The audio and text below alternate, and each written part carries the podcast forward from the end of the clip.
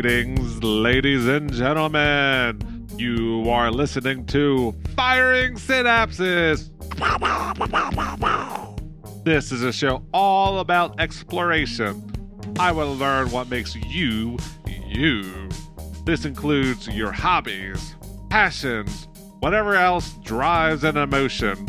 However, if you want to come on just to vent about what's currently bothering you, I'm perfectly fine with that as well.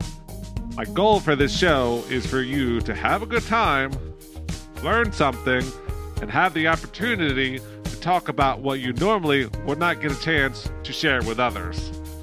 Thank you and enjoy.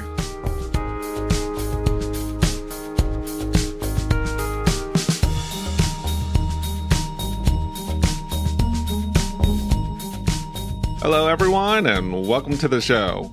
For all of you return listeners, I thank you very much. I appreciate all the love. For all anyone who is new to this endeavor, I am your host, Matt. On today's episode, I am joined by a return guest. Some of you may remember him from either the Imagination with Math and Dice or Meta More and More episodes. The host of Dungeons and Chill podcast. Please, everyone, welcome back to the show, David. Hi, David. How are you? Hey, it's so good to be back. Thanks for having me, man. I'm glad you can come back. Um, we'll talk about D and D in a little bit, I'm sure. um, but also on the show, completing the cast of cosplay Stitch and Seam. Uh, please, everyone, welcome to the show, Hannon and Mercedes V Fire. I mean, you know, we can go by a couple of things. Hello, ladies. Hi. Thanks for having us. Uh, my pleasure. On today's episode, before we get into anything else, we're going to be talking about cosplay, how everyone got started, what what you kind of look for in this as a hobby or a passion. And I'm sure we'll go into D and D and other things, but I, I kind of want to ask Mercedes, V Fire, uh, Vermilion Fire. Where does where does that come from? Uh, so the name uh, actually comes from Vermilion is the red rocks of my home state, and fire is my passion for creativity. So that's where that came from. Uh, and that's what I use for my cosplay name. But sometimes it's weird saying, "Hey, V Fire," and so I'm like, "It's okay if you call me Mercedes too." Uh, as to where that came from, uh, my dad may not be a video game nerd, but he loves cars. Either that, or he really likes Kittie. That one I don't know. Oh, so the Canadian um, all metal um, rock group, metal group. There's a two sisters in there, the singer and the drummer. I forget the singer's name, but the drummer was Mercedes. Oh, Sounds dope, and I need to know know more about it. nice, nice. So yeah, um, and it's one of those bands that you know they're big in Europe, where they have like one album in the U.S., but like 80 albums in Europe and everyone loves them over there like guano apes. Who who knows about guano apes? Well, apparently Japan because they're big in Japan. wow. It, it's one of their songs too. So, but That's then I, amazing. I, I was thinking of Vermilion. I was like, oh, or that's Slipknot because there's, but that's you know one of the two. You know, we're talking about cosplay. The first time I was actually introduced to cosplay was when Syfy had their Heroes of Cosplay which that's um maybe some of us that's our only experiment or experience with it is that kind of at, when that show was on well first of all who remembers that show Yes, Yeah. I was in an episode. oh really yeah, in the background. Like we got recorded, but they didn't use our footage. oh, okay so then that answers my questions of how far involved were you when that episode when that show was on well very apparently I was just watching each episode, being like, I need to see more. So like, that's real. That's what? Uh, but it was, it was it was interesting. yeah, like when I was uh, on the episode they were filming, it was at a convention called Anime Matsuri, which is in Texas. Um, and my friends and I were there for World Cosplay Summit competition because they were having like a finals uh, competition there, uh, in addition to their regular cosplay contest. And so it was, it it it is in one of my cosplay horror stories because it did cause some like some issues with like the backstage and when people could access the green room and their own materials and um it I don't know. It was interesting. Like, I there are some people that are in the show or have been in the show that I know in person, and like they are not the way they are portrayed in the show. It, it it's good to remember that it it's a TV show. This is Yeah. acting. These people are not like It fed a lot on like the drama side of things because that's Yeah. what TV thinks people want, and they don't realize Right. that the cosplay community is a lot kinder than what they portrayed it as. Yeah, yeah. um i did think it was really funny because like in the episode they showed like another team winning the cosplay contest. And it was funny because it was actually a couple of friends of mine that did win it. And they were like we weren't in the show and we won the contest. But, but you know it's that kind of staging where it's like none of that is is real. Like it gives you a taste of what cosplay is. Mhm. um it shows you some really cool costumes. Um, it shows you a cool little bit of what uh conventions are like but like any reality tv it should definitely be taken with many many grains of salt They have a story they want to tell, and they told it the way they wanted to. yes exactly exactly Well, I think uh, I I think I mentioned this one of the times when David was on the show, but um, one of my favorite shows is 90 Day Fiance. oh yes. And Look. oh boy most of the spin-offs too, although I am behind because right now I'm kind of trying to catch up on um, Critical Role, and I'm about a hundred episodes behind. Mhm. Um, so I got Like I got some time, yeah. But yeah, I I watch that show and it's the editing sometimes is completely they l- lose continuity. Con- oh, that I can't remember that word. Um, Continuity. yeah, there we go. Um, where you know they'll be like have a full glass, it'll be empty glass, there'll be a full table of uh, you know barware. I'm like, this is all supposed to be continuous, and um, that's not how the real world works. But I still watch that show, and we, you know, my boss and I, we talk about it Monday, Tuesday morning. Of hey, did you see what happened to um, um, you know, Paul the Karine? Did you see what happened to uh, Darcey? You know, and the whole slew of oh, you got to go back to season three when you know they're in the desert, and you know, it's like. I still get texts from my boss from my old job uh, for him going, "Okay, so this episode of Critical Role," and I'm like, "Dude, well, no I don't even go to you. here. I don't even go here anymore. Does no one listen to you at work? I mean, I'm happy Aw. to." Sad day. Uh, but also, everything I know about Critical Role is through my friends. yeah, like it's I. uh, I love I- it. I think it's great. I can't wait for the comic Yeah. books to come out in physical form and like Yes. purchase every single one of them. Um, but like, oh my gosh, I can't listen to it. It's just too long. But ow, I just hit my elbow. I'm so sorry. Um, You don't have to apologize to me. I didn't. I didn't feel that. So it wasn't too Yeah. funny, now was it? Funny bones. Damn, I need my laugh track. I, I had my my my uh my tablet in another room. I forgot to hook that up, but maybe uh, maybe I'll put it in post. Uh, There we go.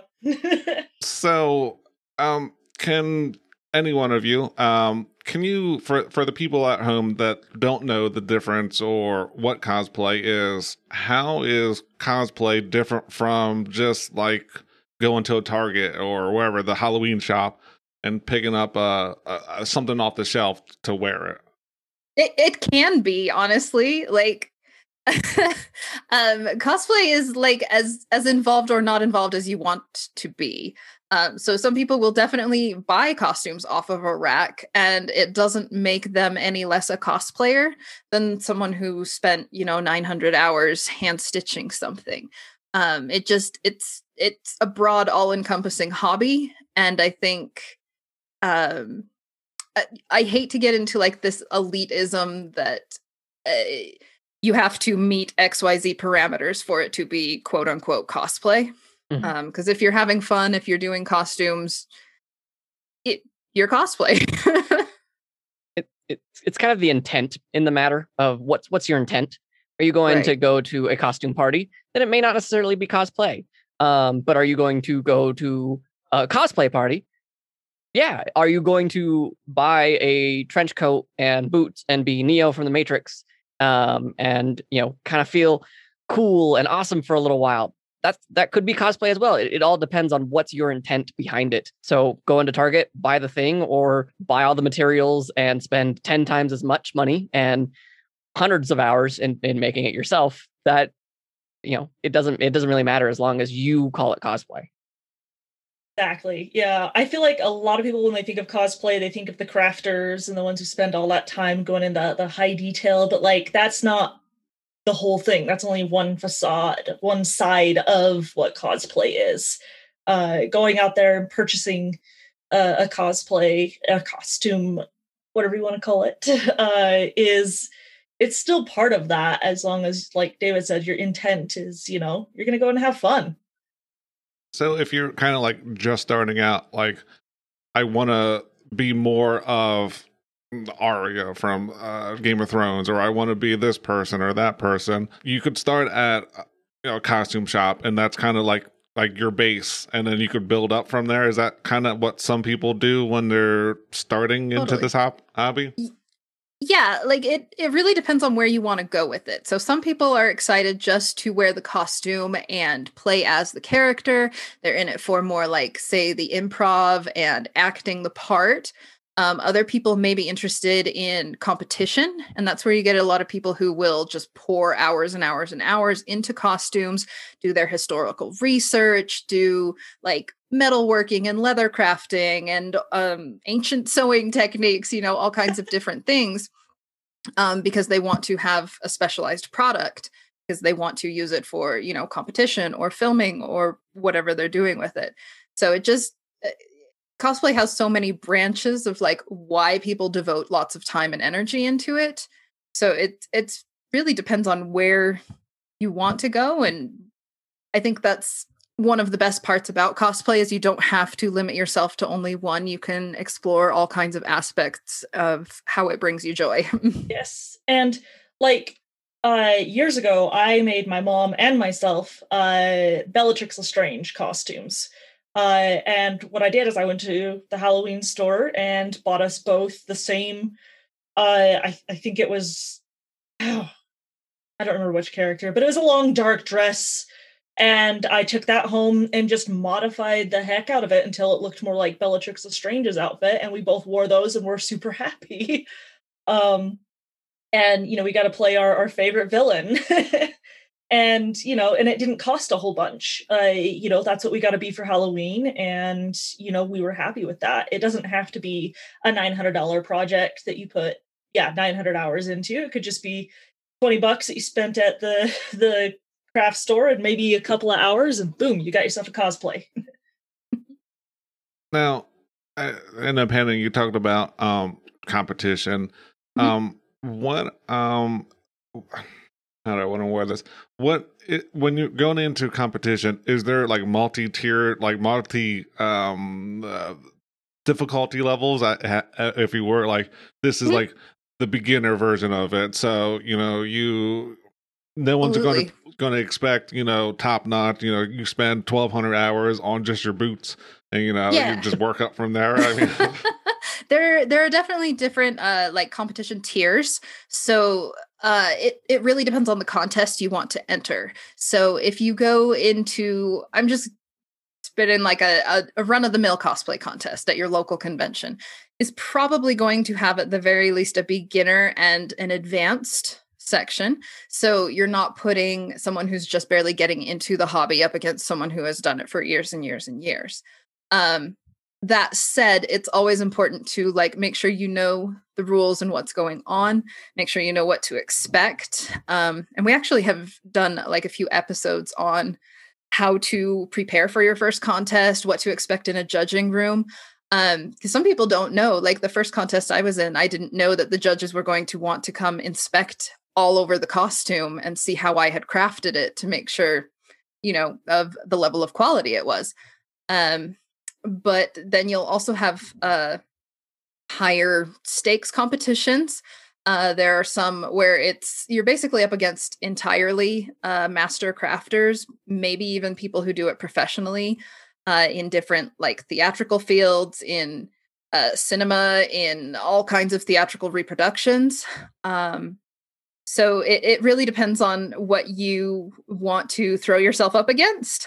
um, my uh, gosh, I've been doing this for like way longer than I'd like to admit. um, since about 2000, 2001. Um, and so in that time, I've done about, gosh, I don't know how many I've been in, but I've got like 50 some odd awards from different competitions in the States but there's also competitions that go like uh, around the world, like uh, World Cosplay Summit, uh, Clara Cow Cosplay Cup, C4. Um, so you're not just competing against people who are local; you're also competing against other countries. So there's It's almost like there. there's almost like a World Cup of uh, yeah, cosplay, if you kind of like cosplay Olympics. Um, It's intense. I watch it every year and I'm just like, oh Well, my gosh. Then there's, is it all tight in there? Because I mean, I've only seen like small, like two and four person Mm-hmm. tents. Yeah, it is all types. Um, so with World Cosplay Summit, now I I know they look like tents sometimes. Um, but with World Cosplay Summit is a two person competition, so you have to enter in pairs. Uh, and anything you bring on and off the stage has to be just those two people. Uh, so any special effects you do, any costume changes, any you don't get stage ninjas. you yeah you don't get people to help you on and off with most of it. Um then they have like solo competitions where it's really just like people showing off these beautiful costumes they've made. Um they sometimes have like a skit a performance aspect. It really depends on the contest um and then i have seen like some larger group competitions um when we did the uh, Clara Cow cosplay contest in the Netherlands, they had a contest specifically for multiple countries coming together to do groups, uh, which I thought was really cool. So they did like, uh, we'd have like Italy and Spain and Denmark or something together in one group. And it was really interesting to see like how people would come together for that. Eh, So you said for like the the dual competition, Mhm. there's not really a, a limit of what you can do. Only that those two people can have to bring it on or off the stage. Is that what you just said? Right, right. Um there there are more specific restrictions with World Cosplay Summit. You have to like your set can only weigh a set amount. Costumes can only weigh a set amount. Um, you can only have X amount of props. You can only per- your performance has to be this exact amount of time. So there are specific restrictions, but basically you are responsible for anything that goes on and off the stage. So how do you travel with all these like elaborate pieces of costume or you know cosplay? You know, like if I- if I say something wrong, forgive me. You know, like you're, I said, no, you're you know, fine. Uh, you travel carefully. That's like that's just the, the key. Carefully. I mostly Yeah. drive, but I haven't been anywhere where I've needed to fly yet. It really depends on the competition. If I'm doing something local, I can go big and crazy and it as long as I can carefully get it in and out of my car, it should be fine. Um but for international stuff or even out of state, I usually have to figure out how all of the pieces can fit into a suitcase and that does uh it does change how you view the car if I'm competition driving. um or or you get a friend who can drive it over or you uh can ship a package ahead of time to the hotel you'll be staying at and then assemble it there um i know a lot of the cosplayers who do like the big armored pieces or mecha or like anything that's huge and on stilts in many pieces uh they do have to deal with shipping or having friends cart things over or people get really creative on how to get costumes in and out of a, a hotel or a competition. so Or Yeah. you forget it halfway to your drive to no. the con. And then you have your amazing friend overnight ship it to you so that Oh, way it makes it to the con the next day. Speaking of D&D, my D&D friends are the best and amazing and overnight shipped my costume that I left. So they're amazing. Now, how far into the trip do you get and you realize, you know, that very important piece that I cannot go without? Um, yeah, I left Mhm. that at home. How far were we on that trip, Mercedes? It was Oh, we were at least in Colorado at that point. Yeah, so that's about three hours, Jeez. Three or four. No, four. It, Four it or was five more than hours. yeah, I Oh think it was four or five because it's Four an or eight five hour. hours. Yeah. Yeah. Yeah. Oh, we were mostly there. the thing that that Mercedes was missing was uh like ninety percent of the costume. Mhm. Um, like it was the Yeah. Like, I theme could- of the costume.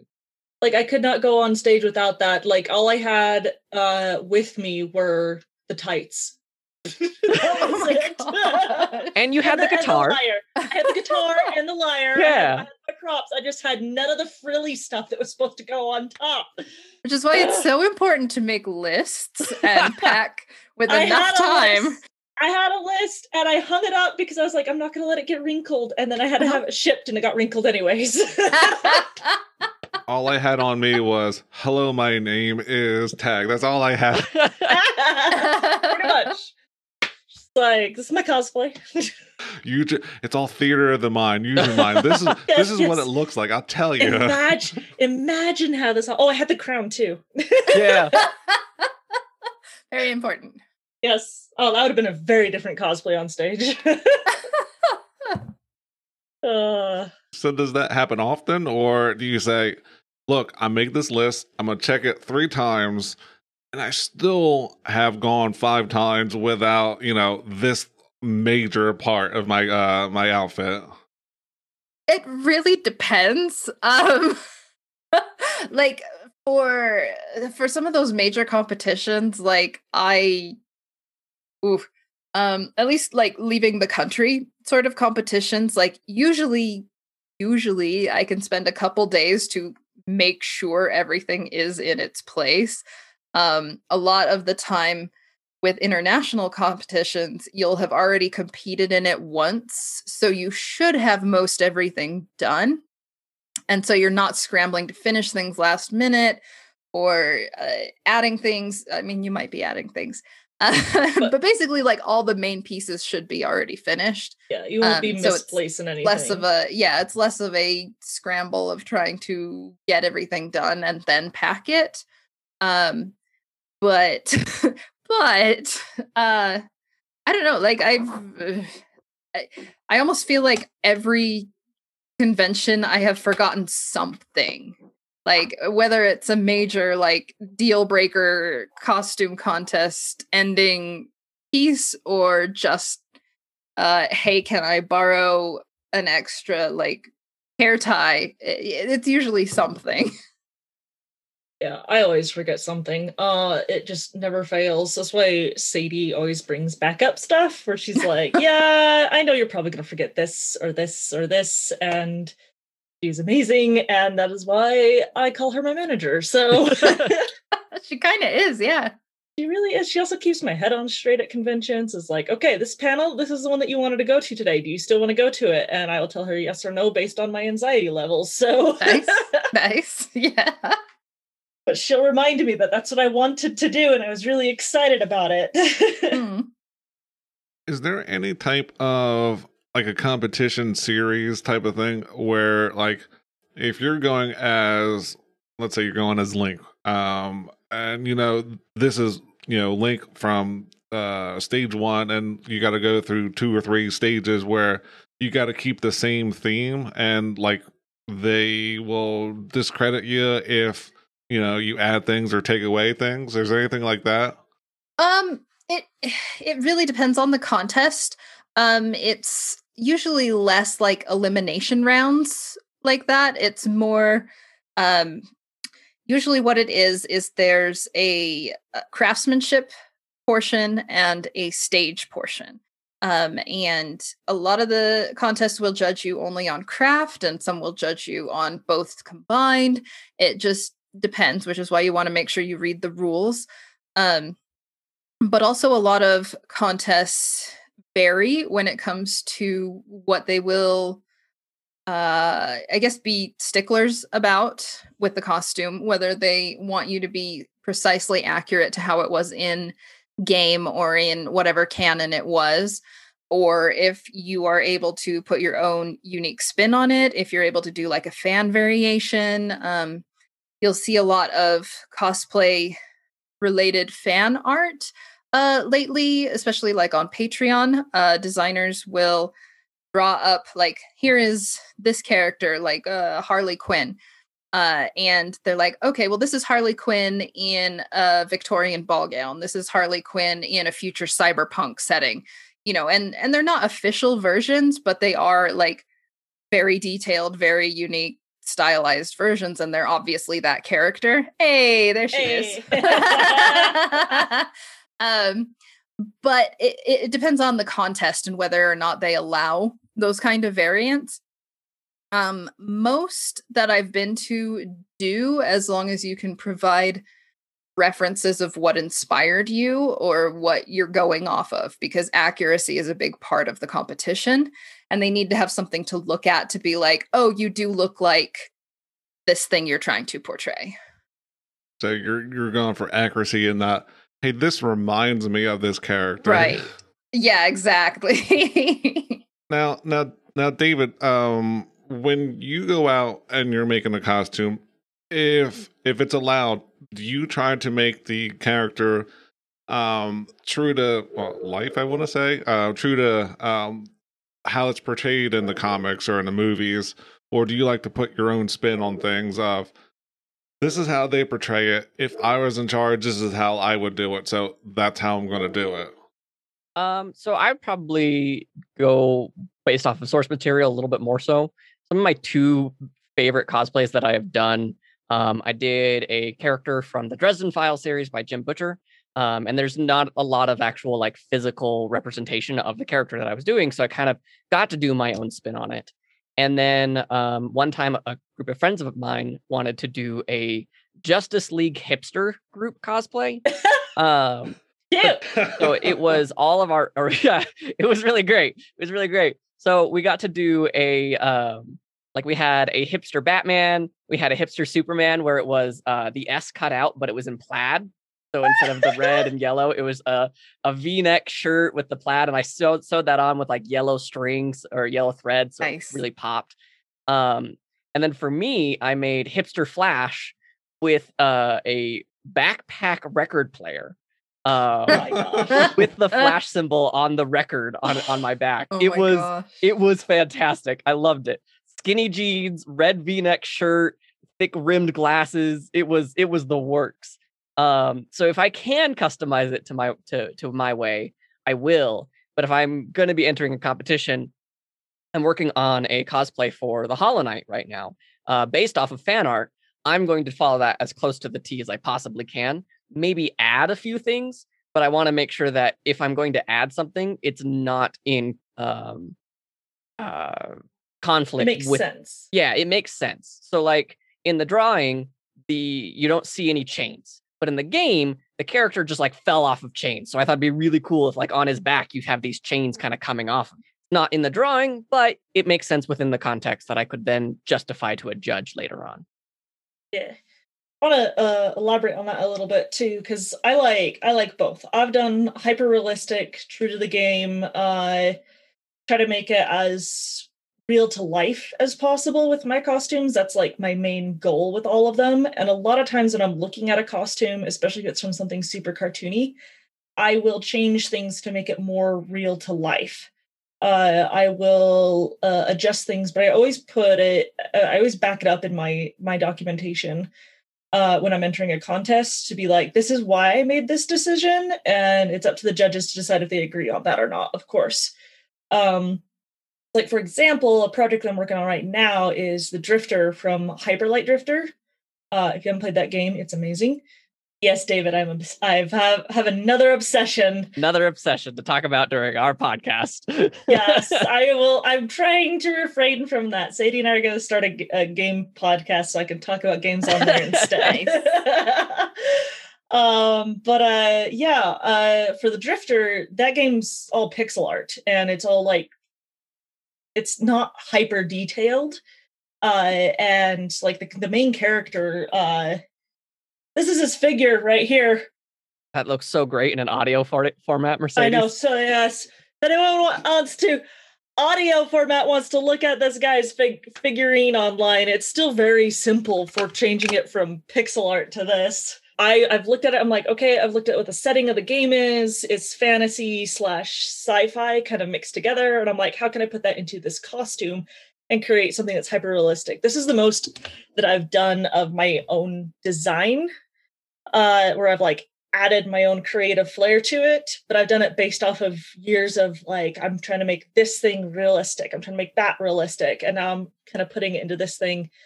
I don't know, we'll see how it goes because when I design my own stuff, it doesn't always turn out great. Uh, but we'll see on this one. But I think it's fun. And I love, as a judge, I love seeing that in costumes. I love seeing it when uh somebody puts together a character that they are absolutely in love with and they're like okay so this is what they did in the game but i felt like this was a little more realistic for the character because of x y and z you can see their passion for it and understand why they made those decisions. And then after that instead of looking at like the you know accuracy to the game i start looking at okay how well did you execute that then? Like a new game comes out. How long after that game comes out or the the trailers do you go i need to make uh, i need to make the uh, the hero in this game. I i have to do that it looks awesome. I need to make um hellblade or whatever you know I have a great I have a Yes. great response for this. Oh, the the playable demo for Resident Evil 8 Village came out, and in less Ah. than 12 hours, there are hundreds of Lady Demestr- uh, Yes. uh, Yeah. cosplays in less than 12 hours. If there is a internet phenomenon like uh, what was it? Uh, Princess Peach Bowser? What was that one called? Oh Ah, yeah, yeah. Bowsette? How's that? Yeah, that one hit the hit the internet like a flood. And if there's something that like people really want to see, they will see it. Um, one of the cosplayers that I follow on YouTube, uh, he scrubs through a a trailer and then he'll go to like the action figures and he goes, So I'm gonna make this prop that you saw for 0.3 seconds. I know because I counted in this frame of the trailer for the new Endgame thing. And then I went to the toys and I looked at this and that. And then then like six hours later, he has the prop almost to the T. Um, nice. so it, it depends on like who who's who's making it, what kind of time they have, what's the fan reaction, how do I hit this on my SEOs so that way like I get more people to see my page. Horizon Zero Dawn wasn't even out, and they released a cosplay guide to Yeah. Aloy, and people ate that up. Like Mm. I, I still have copies of that on my computer. I know with uh some of them too, uh some cosplayers will get an early release of the designs, especially if they are going to be like a a booth model for when they release the content. Um I know they did that with uh I think Overwatch. I think Hmm. they had uh some of the models for it like it was released ahead of time so that they could make a cosplay for it and you know really spend some time on making it as accurate as they could. Um so PlayStation even did a docu series with all the Alo- with a bunch of the Aloy cosplayers that Oh, that's uh, so cool. made their costumes before the game came out, and I was just like, past obsession. Okay, still is an obsession. I don't know what I'm talking about. It's not past. It's still an obsession. this is my hyperfixation, and it will always be slightly a hyperfixation. So those those companies like Square Enix or you know uh, Blizzard will reach out to whatever like Evil Ted did you say from the Rubber episode yeah. and they'll hey we have these characters it hasn't released yet but we know that you know you guys do awesome work so here's what it is make some Mhm. here, make this is that what companies do do Yeah. I mean Kamui's Kamui cosplay's making something right now that that gem gun from something. Oh, I can't remember. I, I It's- it's it's some game that's not even out yet. Um, yeah, and she's just trying to make it like out of materials that are easy to find and things like that, and it looks amazing. yeah. Um, but she's doing that for a game company. I think it's definitely become like a part of marketing because knowing like how much people want to cosplay it, how much people are obsessed with the character is going to also correlate with how much people are going to want to play or buy the game, and bleh, play or buy the game or buy merchandise about the game or, you know, watch let's plays of the games. It it- it just is like its own little Ouroboros of Yeah. It really of is. advertising and hype and all kinds of stuff. There, there's even some cosplayers that I've seen where the video game company will reach out to them and say, "Hey, we want to design a character. Uh, we want to Mm. work with you to design this character uh, because, like, Oh, nice. you are more or less what we had in mind. Uh, the first thing that comes to my mind is Lollipop Chainsaw, um, Oh, where they yeah. worked with Jessica Nigri, who's a, a pretty big Mm. cosplayer, to like work together to design the character. So that way, it was like almost this exclusively perfect cosplay for her because she helped design the the character style, the outfit, um, and then they designed some of the um, the movements and the weapon and all this other stuff. So it's it's getting to the point where it uh, it almost seems like it's good PR if you can just tell a bunch of people to like, hey, cosplay this. Um, Mhm. Borderlands 3 did the same thing that Horizon did, is just flood the internet with all of their character designs. And it's like, here is this cosplayer that we played to dress up as the new version of Tiny Tina that, oh, I just hit release. And then like Twitter exploded with all of their uh, individual designs for all the new characters and whatnot. Yup. I love those. Uh Kamui's working on the Grim Marrow from Outriders game. That's Oh, right. Right. nice.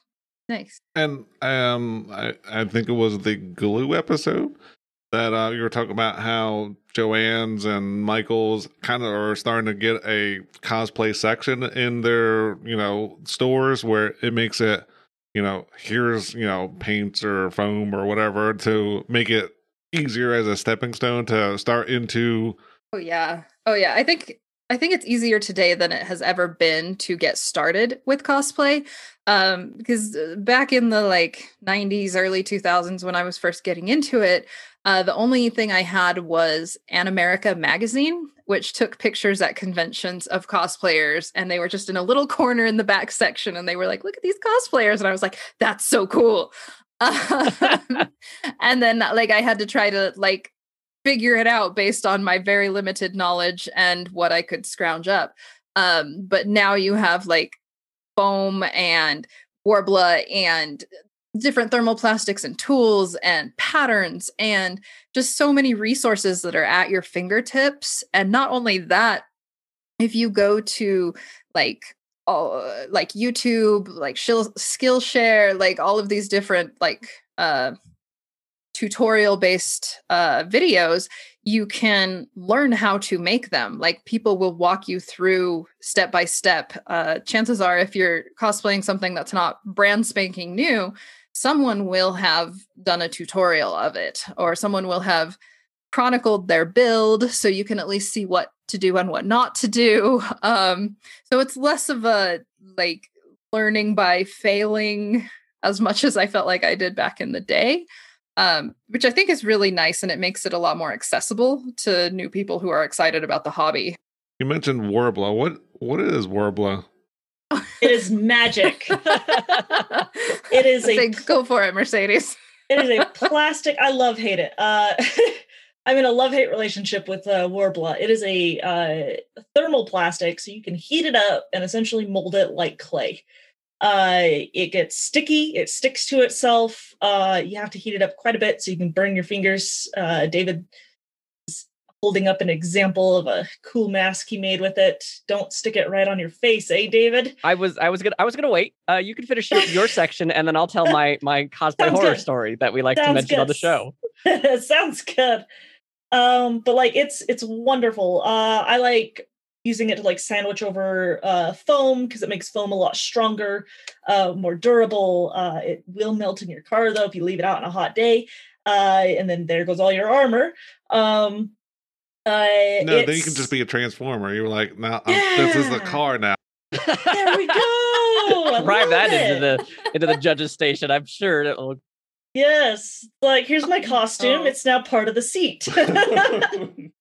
um yeah uh it's super cool stuff. It's got so many different like uses for it and the point that like the scraps are usable because you can just heat it up and create another like piece of Worbla out of it by just melting all the pieces together or just sculpt it into something like i love how usable it is and it doesn't leave any scraps that you have to throw away So it's almost like Play-Doh. Like you'll take this section off, you'll form or whatever, and whatever's left, you can just mush it back together and make a, a new entity.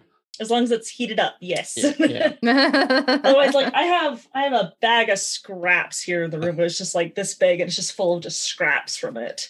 Yeah, they're like with cosplay, a lot of products fall under the like umbrella term thermal plastics, which are like Mercedes was mentioning, plastics that like become malleable once you heat them up. There are some like Worbla is known because it is blended with like a wood fiber. So it has a little bit more stiffness to it. Whereas if you buy something like uh, friendly plastic, it's little tiny beads that will all melt together. So it's the same kind of thermoplastic base, but the way you sculpt them is different and their rigidity is different. Um, there's another one called Thibra that's more like the consistency of silly putty when it's moldable. It's really stretchy, it's really gooey. Um, there's another one uh, back in the day we had Wonderflex, which is a thermoplastic that has uh, coated uh, like a very thin fabric. So you're kind of working with a, or I guess that, that was Fosshape back in the day, but it's basically fabric with thermoplastic. So it has more uh, strength to it. So it just it depends on what your project is, how thick it needs to be, how much weight it needs to bear, and yeah, they all Worbla is just like the the most known brand name. It's kind of like Kleenex, you know, is even though they're like tissues. yeah. is So, uh, to tell my story, uh, for the for the uh, audio audience, I have this uh, Nightwing mask that I that I have made, um, and this was like really at the beginning of my cosplay stuff because I like to like do small projects and see like, hey, what is what is it that I like? What what's working well for me?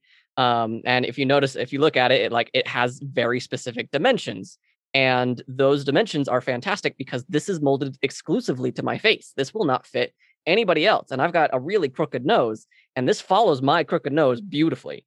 Um, but as as everyone was saying, uh, you have to get this very warm, uh, almost hot to the touch. And I remember I was like, all right, well, this isn't going to be so bad because I could touch it with my fingers, and my fingers, you know, detected, yeah, that's hot, but that's not that hot. Thing is, is that your face and your fingers detect heat very differently. And I remember I I pressed it to my face, and you could see like it's on my nose, it's just around my eye, um, and I, I pressed it down and I let it cool, and it was it was pretty hot. It was really intense, and I remember going, "Ooh, this this hurts a little bit more than I was expecting," but uh, I can I can keep it on my face without any like spirit glue or any strings because of the way that again it's formed perfectly to my face. But when I took the mask off, which one hurt a little bit because some of the hair kind of got stuck to it. um, there was a is sticky. perfect there was a perfect Nightwing shaped domino mask sunburn on my face for the next 24 hours. I feel like I gotta take this to work. Yeah, I, I did it on a Sunday afternoon and I worked the next morning and I was like, oh no. this is gonna be weird. Oh boy. Now, um, like I said, I listened to uh, last couple of episodes, and you had the this the uh, the sticky one- the episode. I want to know why this to that missed the joke of when you said put leather. You're you're gonna bound leather and metal. How did they miss the uh, Rob Halford joke in there? I don't know it. No. uh, Rob Halford is he's a known um, uh, metal guy. He's a homosexual. Um, he'd always wear like leather like harnesses and stuff like that. So Nice. obviously, if you don't know the reference, yeah, it's not gonna. that would be why. How Uh, did you, if you didn't know who. Rob Halford is, or if you look him up later, it'll make perfect sense to you. I'm sure there are some people like, how do you not know this person? I know. You guys failed. I'm like making a list of things I gotta look up now. Definitely sounds sounds like you need to do that one at home, not while you're on your work network. So, if you correctly want to put Warblet on your face, what do you like? Put a um. Well, okay. I mean, you yes, you did put it correctly on your face, but then you also had you know a nice um glowing outline for you know the next half a day or so. But if you don't want to permanently burn your face for 12, 18 hours, what do you do? You put something else under it, or I, um, Go for it, Pannon. I was gonna say, um, what some cosplayers will do will actually make a cast of their face uh, in like plaster or whatever, and it keeps the dimensions so they can put hot things on it. They can do latex work. They can do just about anything that you would not want stuck on your face for several hours at a time while it dries or cools or is too toxic, etc. Uh, it makes it a lot safer. So you make something that is plaster pa- Paris or something that is Mhm. more safer to skin skin contact and make a probably a negative of that and then make a positive from there and then you can slab on whatever hot thermoplastic j- that you want without you know hey look i'm i'm wonder woman for the next 18 hours Take it, you Yeah. know? Uh, that so occasionally on our channel on a we will do some live streams and before we went into lockdown i was i was like hey if i buy all the materials would you guys be willing to make a plaster of my face like that would be really helpful and then lockdown happened i was like well that, Dang it. that'll have to wait um I've, I got all the vaccine now, though. all right, oh great. Yeah, congrats. come over Um, when I worked with uh, this company that makes uh, mascots for major league sports companies, uh, we would do that for a lot of the uh, actors who played the mascots. We would take a cast of their head while they were in, they had to come visit our company, uh, and then they could fly home to whatever state they were from. Um, but that gave us something to work off and make sure that the uh, character head fit them perfectly uh, and they were I, I would say that the the masketeers were way more satisfied when we had something that could fit them so closely Now, Pannon, you talk a lot of uh, knowledge. Um, are you?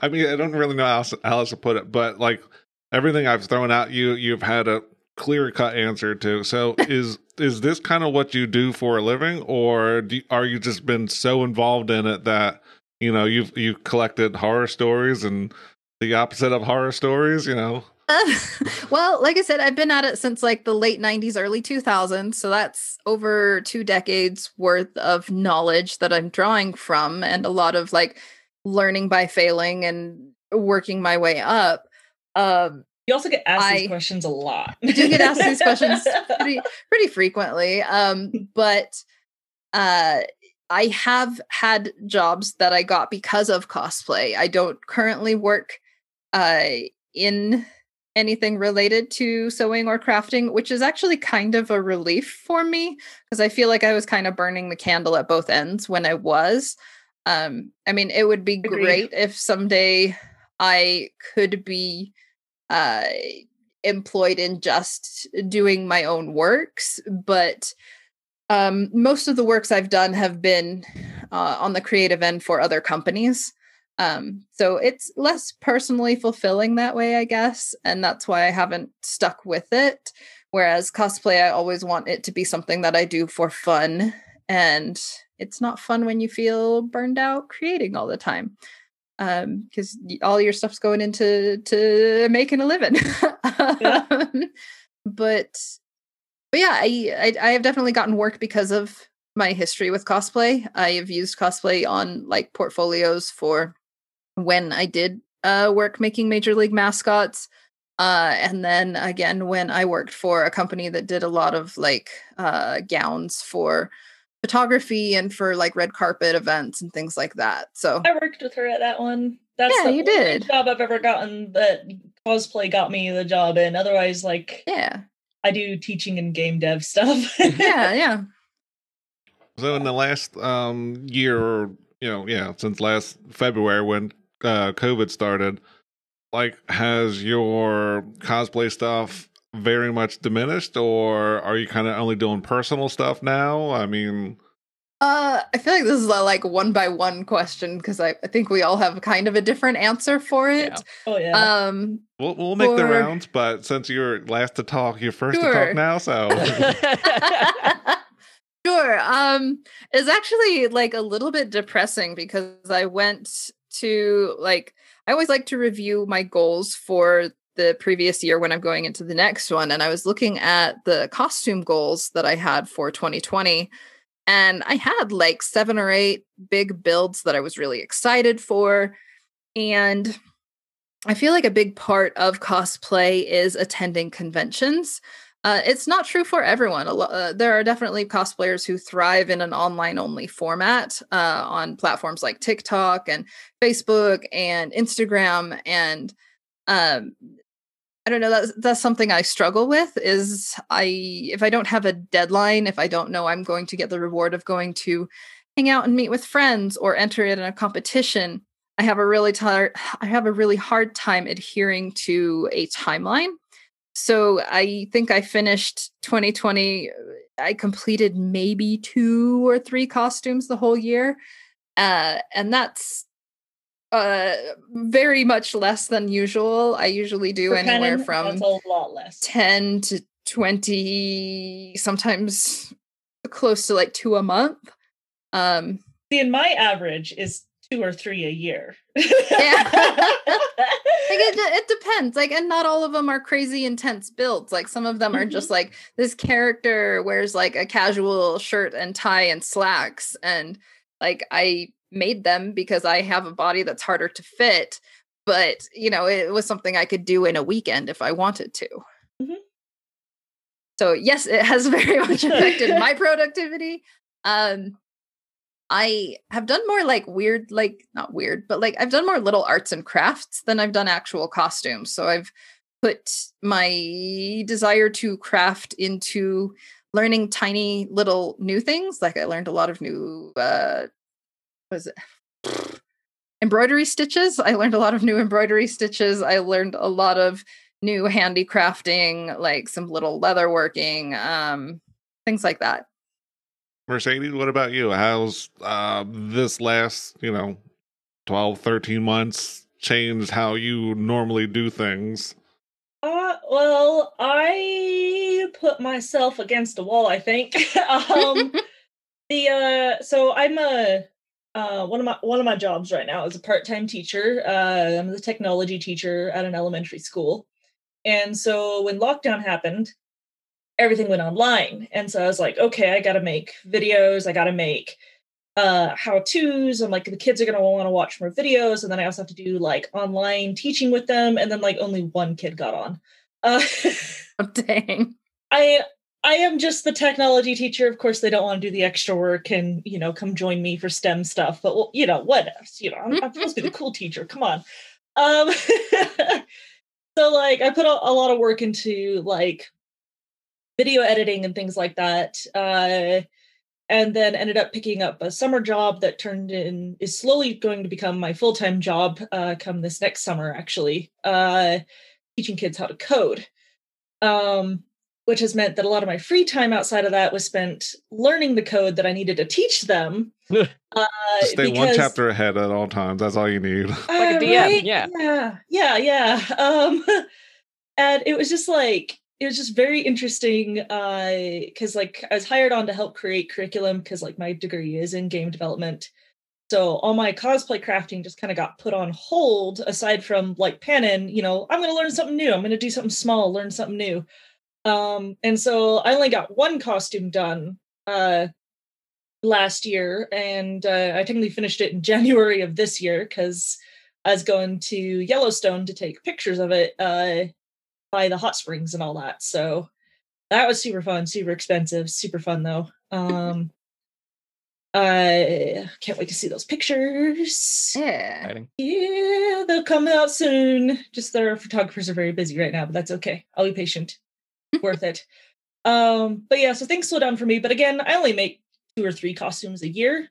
And also having a deadline does help me actually get them done as well. I so like the January deadline of like I gotta get Ikri finished so that I can go take photos of her you know that helped me get her actually finished and then uh, i'm using the talk cosplay to try and get the drifter done if i don't make it in time that's fine because i'll still have the drifter cosplay done at some point so i can go take some epic photos of them so yeah.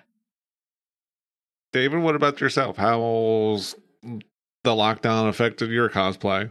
Uh, it's been terrible. Uh, um, I'm, I'm, I'm not, I'm not afraid to admit, like it hit my depression real bad. Like, um, it was really difficult at times. Um, we also opened our doors to um some friends who uh were going to be in complete isolation and it made it harder for me to like want to be in my own space if that makes sense um not that it was like an uncomfortable situation at all it's just like all right you're here i have to be a, a host for the next who knows how long you're here right? Um and then by the time that i finally started got to got it, getting into mm, the crafting of the cosplay it started moving into the steps that are really messy that need to be done outside and it's cold outside uh, here in utah it's just it's cold. I'm not a big fan of the cold. Um, not as cold as other places i know but i am a sissy when it comes to how cold it gets. And I hate the cold. yeah. I'm with you. So uh mostly my my my creative outlet has been writing for um an audio project I've been working on. Um and if you follow my Instagram, I've been uh trying my hand at making handmade dice. Um and that's that's been where a lot of my passion is. So I have a half costume, not even half. I'd probably say like one eighth of a costume ready to go. Um, and then I d- then I just on a whim uh, and a recommendation when my hair was all silver and gray, um, I did a a gender bend cosplay of Sophie from Howl's Moving Castle. That was that was a it's fun. so cool. Was that was that this year or was that last year? I can't even remember anymore. That was this year. Or- Was that that this was- year? Well, now I'm like, wait, we're still in 2020. Now we're Yeah, yeah. I don't Oh, know if it was we're out of December it. or January, but yeah. Yeah, still yeah, pretty awesome. it's just um, the extension of 2020. We're still in there, but it's just like extra innings. You know? Yeah, longest yeah. March ever. Longest March ever, yes. Now, David, when um when you're you have an idea in your head, Mhm. um, do you um or more like when you are going to start a project, do you look for characters that you think fit your body type or your persona, or do you try to go completely opposite? You know, you know, you're a slender guy, and you know, you, maybe I want to play as the Juggernaut, or you know, I want to play you know something completely not me, or do you try to get more of what's closer to you, or just hey, I that looks interesting, I'm going to go for that. Uh, it's a little bit of column A, a little bit of column B. Uh, on cosplay stitch and seam, we like to say that like, if you want to cosplay, freaking do it. Like, there is no reason to not do the thing that excites you. Um, you, and like, you don't need to know everything about that that character either. Um, Mhm. So when I did Michael Carpenter from the Dresden Files, I did it because I had a beard, and I thought that beard looked really great, and I thought I would pull off the the the father lumberjack kind of archetype. Um, my wife Perfect. and I we are watching uh the Clone Wars, the animated series, and every time Obi Wan pops up, Kaylin goes, "You need to do an Obi Wan cosplay." Oh my gosh, yes, you, You do. should, yeah. Um, and again, the beard helps. But when it comes to uh, a couple other cosplays, I want to do Magik from the X Men, who is a femme character. Um, but she's she's freaking awesome. All right, she's so cool.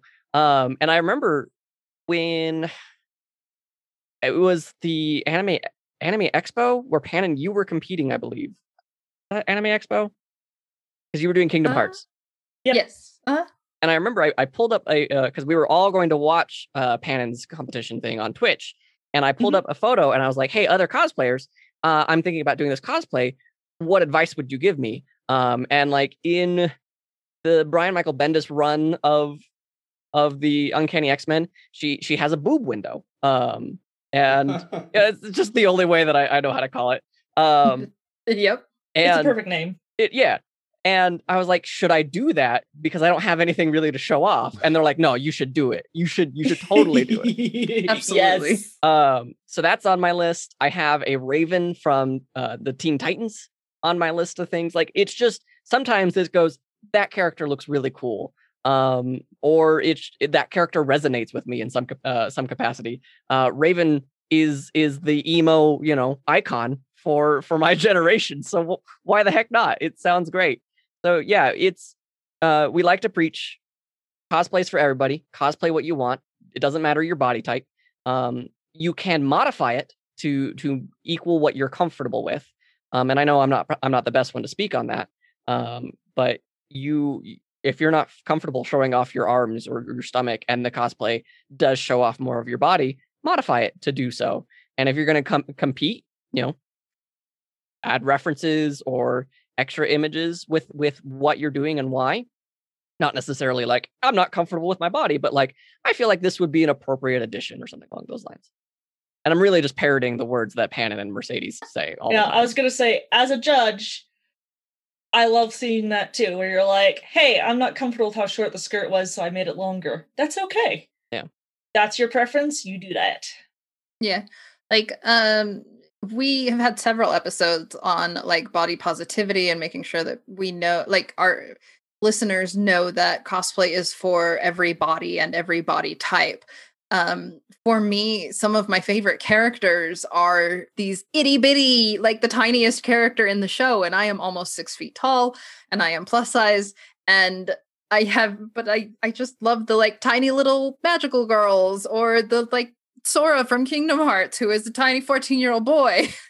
um, but I love those characters and I love like their like adventures and their stories and their costumes. And um being able to like that has been a big part of cosplay for me is learning how to tailor those looks to be flattering on my body type. Um so uh, and that's not necessarily the way you have to do it. Like you can do it to be as close to and as accurate as you can for how it sits on the body. You can do it in a way that's flattering for your body type. You can do it to your comfort level. You can do it. Um, one of the things we talk about is like, even if there are 500 people doing this character, do it because the things you bring to the table are going to be unique and different, and no one's going to cosplay it just like you do.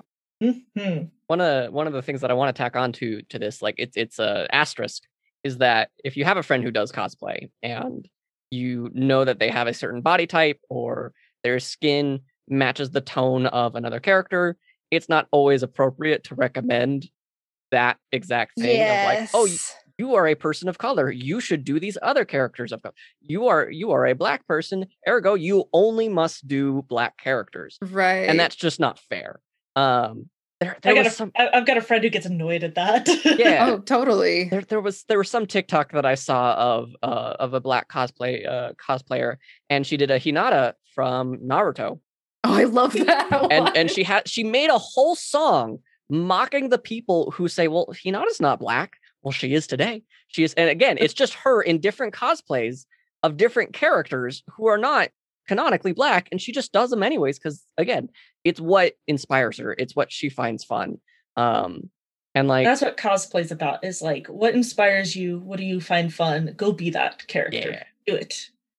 like as, as cool as it can be to be like, oh, I look like this character, like it should be your own decision when you have friends who are like, oh, well, your body is like this or your skin is like this, etc. It kind of like, I don't know, it feels like it puts me in a box where they're like, oh, well, you must like this character because they are plus size. And I'm like, well, I, like, I I think it's cool. Huh? uh, I, I was just going to tack onto that. I know that you have said in the past, like a lot of people have come up to you and said you should do Rose Quartz uh, from Yeah. Steven Universe. And I was even talking about this with with Kaylin the other day, and I was like, I think Pannon would do justice to Rose Quartz purely because of her of her sewing skills, and that it would be a fantastic dress. And at the same time, I'm never going to be like Pannon, you need to do this thing because it's just like you know you hear it so often right like i'm colorblind and people will come up to me and go so what color do i what, what color do you see and it's just it gets it gets Yeah, whole yeah. cat after a while you know what i mean so it's just like Yeah. talking about it and like you can still say like yeah i think you would do justice to this cosplay but at the same time like dead horse with a stick kind of thing yeah. So in in general, the people who are in the cosplay community are accepting of this person while is not, you know, how the the artist drew them or how the, you know, the developer, you know, shaped them. They don't look anything like that or not close enough, but because that's what they want to do, go for it. Is that kind of what the general community feels? Yeah, I- I've I've sorry, did you want to go? Can I? Um, I'm gonna go Yeah. real fast. I just wanna go say- go fast. I feel like most of the community is more accepting than people think. Yes, there are going to be those very loud people on the internet that are rude. And I always tell people they're not your audience. Block them. You don't need them. If you don't, if you're like, oh, but I'm going to lose followers, they're not followers you want, anyways. yeah So most of the time, I would say the cosplay community as a whole is very supportive of people who want to cosplay no matter what. Most of these comments that are negative, telling people not to do it, are people who don't even have the the courage to try cosplay. Honestly, most of the people who are throw are throwing these barbs at people are people who are scared to even put on a costume.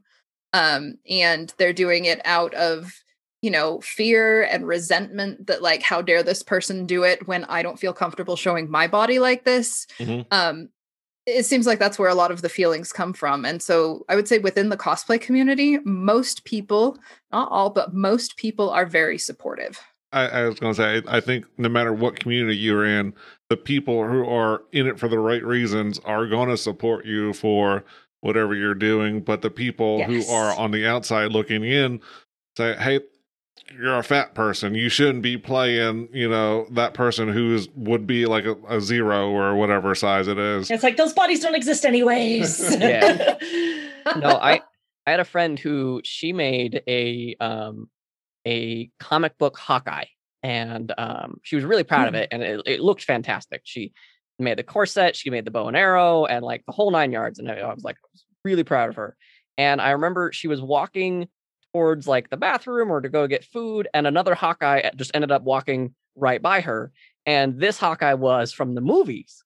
Um, and they looked at each other up and down for a bro- moment, and my friend Ginny goes, "Movie Hawkeye, comic book Hawkeye," and they both kind of went on their way. And it was just oh, like a, a great acknowledgement of just like, "I love what you did. I love what you did," and then they like kind of continued with their thing. Um, so yeah, it it is what it is. Just do your thing. Now, roll for deception. All right, I got my D twenty here. Um, it was a sixteen. true like some of the best friends I've made through cosplay are because like I have seen them cosplay something that I have either done Damn, or wanted to do. And I wanted to go up to them and be like, hey, how did you make this? Or I want to do this. How did you do it? Um, and it's great because you're wearing this thing that you love. And it makes it really easy for someone else who also loves that to go up to you and be like, let me talk about this nerdy thing with you. Oh my gosh! You Oh know? my gosh! Okay, so the year that I took break to Anime Los Angeles, there was another break there. We were the only ones who showed up for the Pandora Hearts like photo shoot thing. So we did a break X break photo shoot, like Oh my break shipped with break the whole time. Mad Hatter and Mad Hatter. It oh, was Oh, amazing. And just like we we just enjoyed like we were wearing different variants of the costume as well. So it was just like perfect. Uh and just like i love love love finding other links other aloys other any costume that i'm wearing because it's just so fun to be like so how'd you do this part? Okay you know this thing in the costume? I really hated that. How'd you do it So you're always sharing uh, trade secrets of, you know, this Uh, is how they did it. You know, there's nothing secret when i cosplay Now, what about when you go to these conventions? Um, like, how is how are you with like people who come up to you and you know, want to take pictures or or talk to you? Or are you like, do you have you try to spend as much time with them as possible, or is it kind of uh, you know, I'm busy, I kind of got to do things? depends on if i'm busy I was gonna say it really depends on like there's it's gonna be different at like what convention you're at. It's gonna be different if you're hosting events or panels. It's going to be different if you're a guest or you're a judge. Um this is why Like- sadie steps in for me because i'm too nice i just i want to take pictures with everybody and she'll be Yeah. like Mercedes, I know that you want to see, and I'm like, that's fine. Or she'll be like, Mercedes, you're hosting the panel. And it's like, oh, uh, and she'll be like, she's gotta go, guys. I'm sorry, and she'll just like take over for me, and it's it's great. Um, because I I just I don't like saying no. I'm working. on it. um, but like you know, I try to do is like you know, even if like kids come up and they're like, oh my gosh, you're Katniss, and I'm not dressed as Katniss. I will be Katniss for that kid. I was Katniss as the Wanderer from Shadow of the Colossus. I don't know how they got Katniss out of that, other than I was holding a bow, but I was Katniss for that kid. um like in when when I went to Japan for a competition, they had an event called Comiket, which is um it, it's kind of like a convention. It's mostly for them to like sell fan merchandise and things like that but uh cosplay is something that you can only do outside the building and you are set up in designated cosplay areas. You get like your little square of space that you get to stand on and if people want to come take a picture they will line up and wait their turn and take a few pictures and then leave and let the next person go. Um we don't really do that here. um, it's very different uh, depending on if you're at, like, say, Anime Expo and you want to take someone's picture. Um, you better make sure that you have space to do that because those hallways get very crowded. It's a huge event, so many people. Um, and you need to be able to find a spot to be like, okay, can I take your picture over here against this wall so we're not in the middle of foot traffic? Um, whereas uh, the things whereas mercedes was talking about when she was dressed as Break and went to this pandora hearts photo shoot uh, conventions will do something called a gathering where people of a certain uh, series or game or movie will all come together and for the express purpose of taking pictures. And not only will it have a lot of cosplayers but it will also have a lot of fans of the series who just want to come to take pictures of the cosplayers um, so it, it it kind of depends. Um, and then recently, it it's been really nice because there's been the movement of cosplay is not consent. Uh, because eh, in a convention space, sometimes people forget themselves and are just so excited to see a character that they love that they forget that there is a human being wearing the costume. Um, and so making sure that when you are taking someone's picture when you are hugging someone etc that you are asking that you are make sure that you're getting permission that make sure that things are okay before you go ahead. Um, most of the conversations i've had when people want to get a picture it's usually like hi i really like your costume. Can i get a picture? Sure take picture and then they'll head off to do something else. Um, i would say most of the time people are at a convention to go do fun things so they may not necessarily want to linger and have a long conversation. Uh, whereas if I see, you know, someone who's just like sitting and lounging around, um, and maybe like, I don't know, you may not want to like bother someone who is his sitting and eating and you know it, it it's the same as if like you were running into someone in in any public setting and they're enjoying their meal you know they're not going to want to have someone come over and be like can i take your picture? Um, so, sure um, i had someone ask me that while i was you know puking into a garbage can once and that was probably oh. the most inappropriate time for someone to ask for a picture but you know for those who don't you live that, and learn now you do don't yeah. ask the cosplayer who's puking in a garbage can. Yeah, please don't. Picture. Um. Walk up to him with a uh, with a napkin. Here you go. You're gonna need this. Now let me take a picture, please. yeah. Where, whereas at like a panel or a gathering, there is a lot more emphasis on the social aspect. People are mm-hmm. there because they love the characters. People are there because they love this fandom and they want to talk about it. So it's a lot more like this event is set up to socialize where a cosplayer in the hallway or standing around a convention it, it it's more like a say hi and bye thing.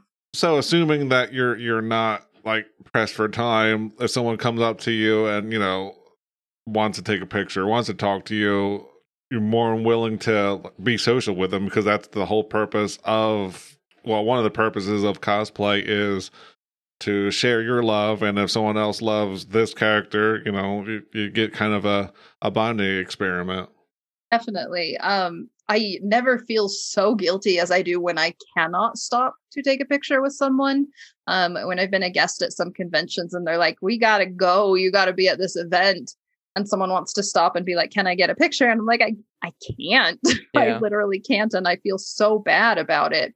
Like uh even when we did a we were guesting at Nan Desu Kan, which is the one in Colorado, and uh, Mercedes, David, and I were on a panel, and it was it was really like an amazing experience because we had so many cosplayers come and we were talking about body positivity And after the panel ended, we opened it up if people wanted to come up and chat with us in person and ask questions. And it was kind of a casual atmosphere, but it was also hard because we only had like 10 or 15 minutes before the next panel was supposed to start. But it I feel like we we got to meet a lot of people and really chat with them in a more realistic setting than just talking at them Yeah. or Yeah. like high and by in the hallway. So for the the listeners at home, um, or at work, wherever they're listening to this, um, is there some other like sites or um places to go that if someone wants to get started into cosplay, where do they go to? Discord or you know any type of Instagram or anything sites like that? Where where do you suggest people go to? So I always recommend um, find a cosplayer you like and start start following them. Um, oftentimes they have a a brief tutorial, um, and the the amazing terrible thing that the internet is, if you interact with those things, Instagram and Facebook and YouTube will start then suggesting similar things. Uh, I recommend if you're on YouTube, uh, Evil Ted tested with Adam Savage, especially his one day builds. Odin makes uh, Punished Props and Kamui Cosplay. Those are like some of the big names on YouTube that you can watch someone build something. And like Adam Savage on Tested will be the first to say, like, this isn't a how to channel, but it's always good to see how the engineering works because then you can like think about, okay, if that's how he did it structurally, what would I do uh, with my materials and with my limitations? I also love how he admits mistakes and doesn't just like edit them out. He's like, "Look, I screwed up," and he shows you, and it's like, "We're all human." Yeah. Um, it makes me feel so good. I don't like I screw Yeah, up all the time. Um, I like uh, that. I mean, not every social media is the best platform, but like David said, you can just do a search. If you're on Facebook, you can look up plus size cosplayers, you can look up armored cosplay, you can look up sewing, and there will be a whole community there.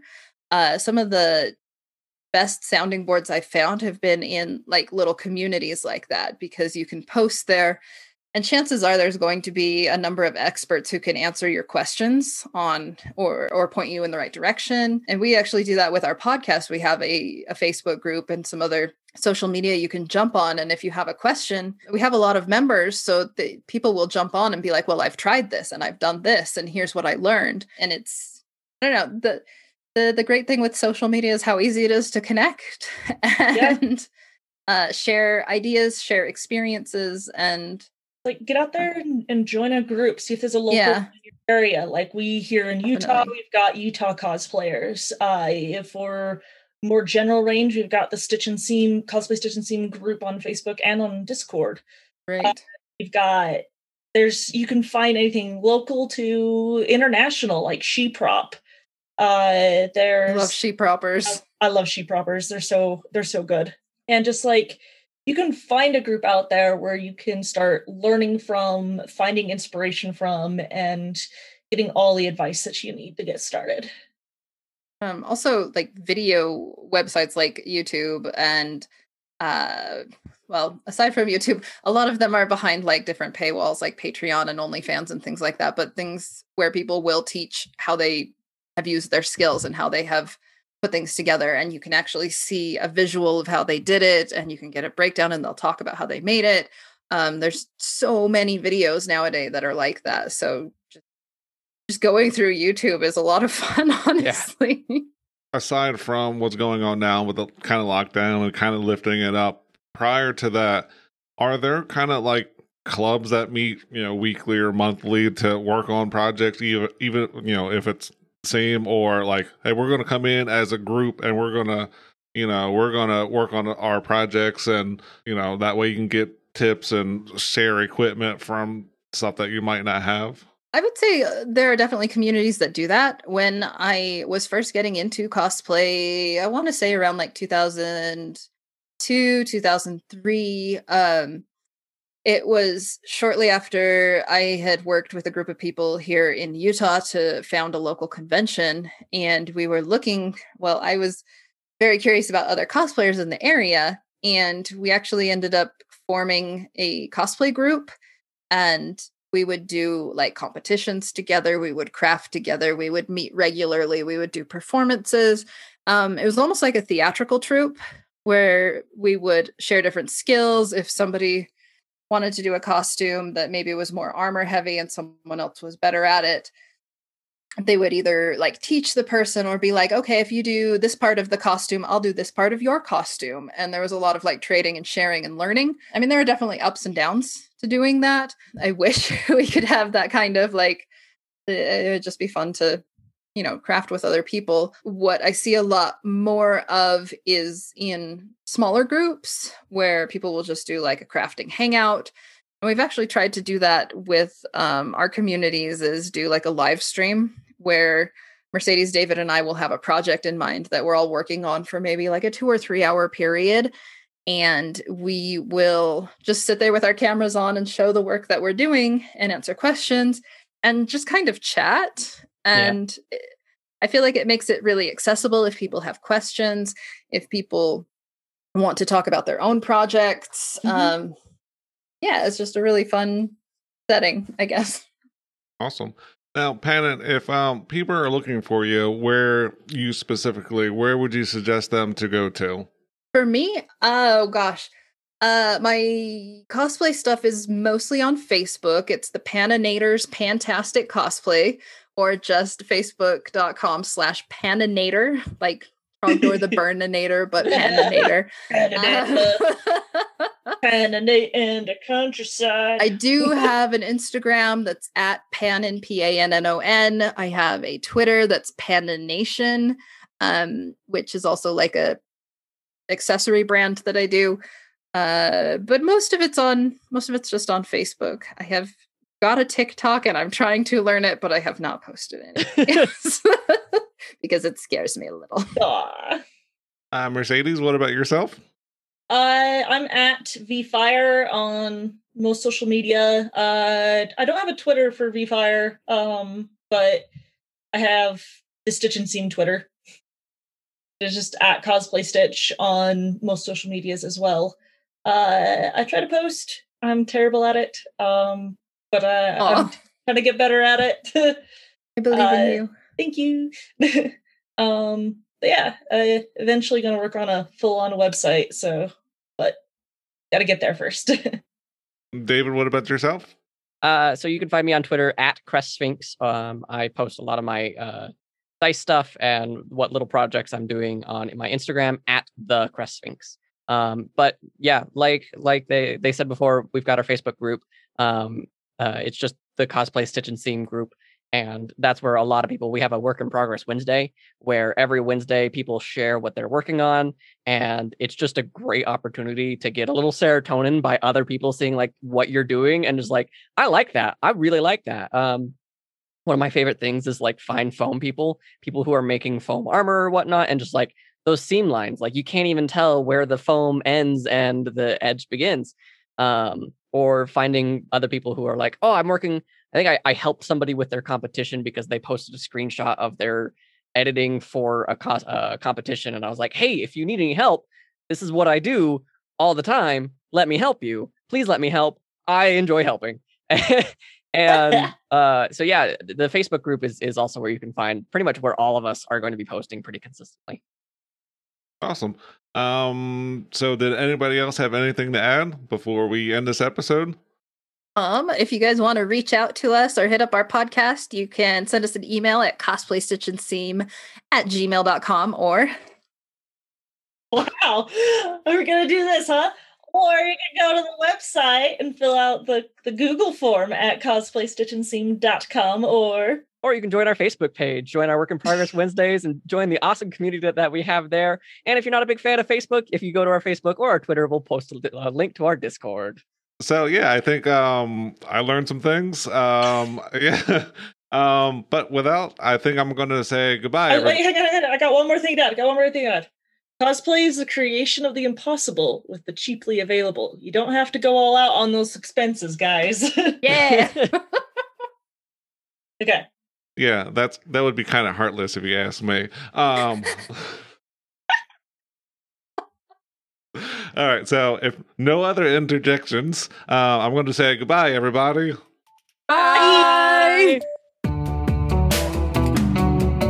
You have been listening to Firing Synapses with Matt Hamidy. I want to thank everyone who listened to the show. If you enjoyed today's episode, please share it with your friends.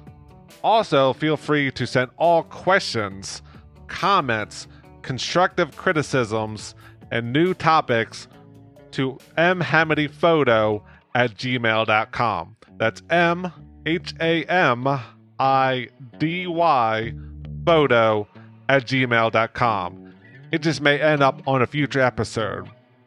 If you would also like to help the show, you can follow me on all your social media platforms, which includes Facebook, Instagram, and Twitter. It only takes a couple of seconds, and it's still free. Otherwise, goodbye, everybody.